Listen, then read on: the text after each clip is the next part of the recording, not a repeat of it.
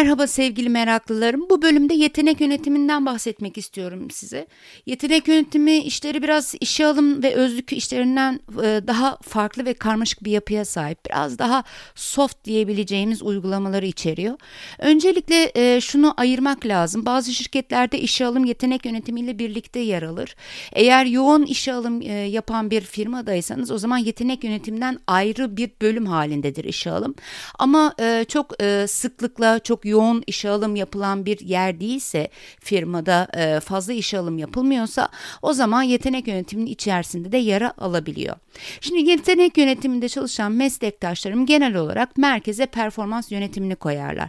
Performans yönetimi sistemlerinin yerleştirilmesi, bu sistemlerden elde edilen verilerle eğitimlerin planlanması, eğitimler verildikten sonra yine performansların ölçülmesi, ardından kariyer planlamalarının gerçekleştirilmesi, tüm bunların planlanması, iç rotasyonlar, terfiler, yeni işe alımlar gerekiyorsa hatta belki de işten çıkarmalarda gene yetenek yönetiminin işi olabilir. Bazı firmalarda eğer eğitim süreçleri oldukça yoğun bir şekilde yürütülüyorsa o zaman eğitim içinde ayrı bir bölüm oluşturulur işe alım gibi. Ee, eğer eğitim çok fazla, eğer eğitim süreçleri çok fazla e, el oyalayacak kadar çok fazla değilse o zaman yetenek yönetiminin içerisinde de yer alabilir. Hmm. Peki bir yetenek yönetimi sürecinin yürüten bölümde çalışıyorsanız neler yapmalısınız? Neler yapıyorsunuz? Bir ona bakalım. Öncelikle performans yönetimi ve değerlendirme sistemlerini çok iyi bilmelisiniz. Çalışanların işe girdikten sonra değerlendirmeleri ve çalışmaya devam edip etmeyeceklerini belirlediğimiz 2 ve 6 aylık değerlendirmeler, SWOT analizlerinin yapıldığı potansiyel değerlendirmeler, yetkinlik bazı değerlendirme sistemlerinden olan yetkinlikler, davranışlarının değerlendirilmesi ve bunların tamamının 3 360 derece değerlendirilmesi olabilir. Hedef bazı değerlendirmelerden olan sayısal sözel hedef değerlendirmeleri, dengeli karne sistemleri, anahtar sonuç göstergeleri dediğimiz OKR'ler, Hoshinkanri gibi birçok performans değerlendirme sistemi hakkında bilgi sahibi olmanız gerekir.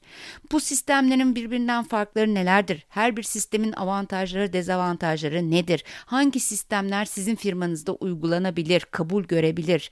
Dolayısıyla kurum kültürünüz, çalışan olgunluk seviyeniz gibi birçok farklı konuda bilgi sahibi olmanız gerekir. Oh yeah. Performans değerlendirme sistemlerinin dijitalleştirme süreçleri eğer gerekiyorsa, yani firmanızda böyle bir karar alınmışsa o zaman dijitalleştirme projelerinde de yer almanız gerekir.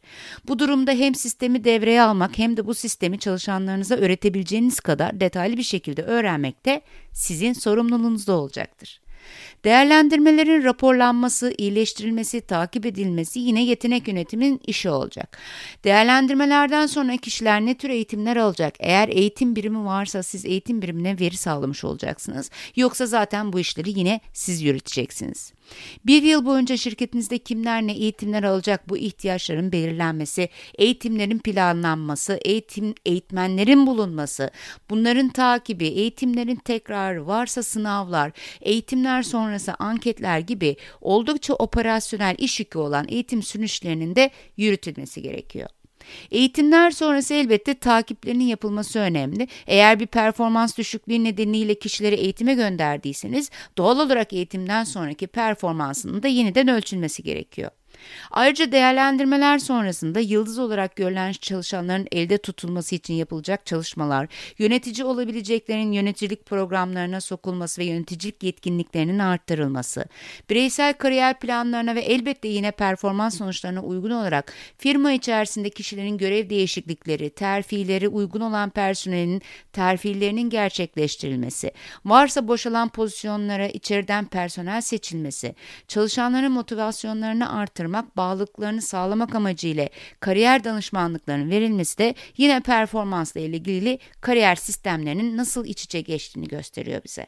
Tüm bu bir, birbiri içine girmiş süreçlere bir de ödül disiplin süreçlerini ekliyoruz. oh my god. Değerlendirmeler, eğitimler ve kariyer uygulamaları öncesi veya sonrası bir takım sınavlar, ödüllendirmeler ya da disiplin uygulamalarının da yine yetenek yönetimi işlerinin olduğunu söylemeden geçmeyeceğim. Aslına bakarsanız yetenek yönetiminde her bir süreç birbirine hem veri sağlar hem de diğerinden veri alır. Yani siz performans değerlendirirken eğer kariyer danışmanlığı yapıyorsanız kariyer uygulamalarından çalışanların ilgi alanlarına, yeteneklerine ve bilgi becerilerine göre rotasyon ve terfi yapabilmek için bilgi alırsınız. Kariyer uygulamaları da terfi ve rotasyon yapabilmek için değerlendirme sonuçlarına bakar. Aynı şekilde değerlendirme sonrası eğitim gerekli olduğunu gördüğünüz çalışanları eğitime gönderirsiniz. Eğitim sonrası yine eğitimin verimliliğini ve çalışanın performansını ölçmek istersiniz değil mi? Ya da değerlendirme sonrası ödüller verir veya disiplin cezaları uygularsınız. Ya da disiplin cezası uyguladığınız kişilerin terfileri için tekrar bir değerlendirme yaparsınız. Gördüğünüz gibi burada bir süreç yok. Ee, yani başı sonu belli bir süreç yok. Eğitim, performans, kariyer uygulamaları ve ödül disiplin yönetimi hepsi birbirinin verisini kullanan tam bir döngü içerisinde. Ve bir yetenek yönetimi birimi tüm bu süreçleri hızlı bir şekilde yürütebilmesi, raporlayabilmesi ve verimli olabilmesi için de dijital ortamlara ihtiyaç duyar. Pek Excel'lerde takip edebilecek süreçler değil. Yani siz de farkına varmışsınızdır. Yes, sir. Eğer bu işleri yürüten bir birimde çalışmak istiyorsanız öncelikle performans değerlendirmeler ve kariyer uygulamaları konusunda oldukça derinlemesine bilgi sahibi olmanız lazım. Yani tavsiye edebileceğim şey bu. Eğitim süreçleri ve ödül disiplin kuralları hakkında hem genel literatürü bilmeniz hem de şirketinizin bu konudaki politikalarına da hakim olmanızda fayda var.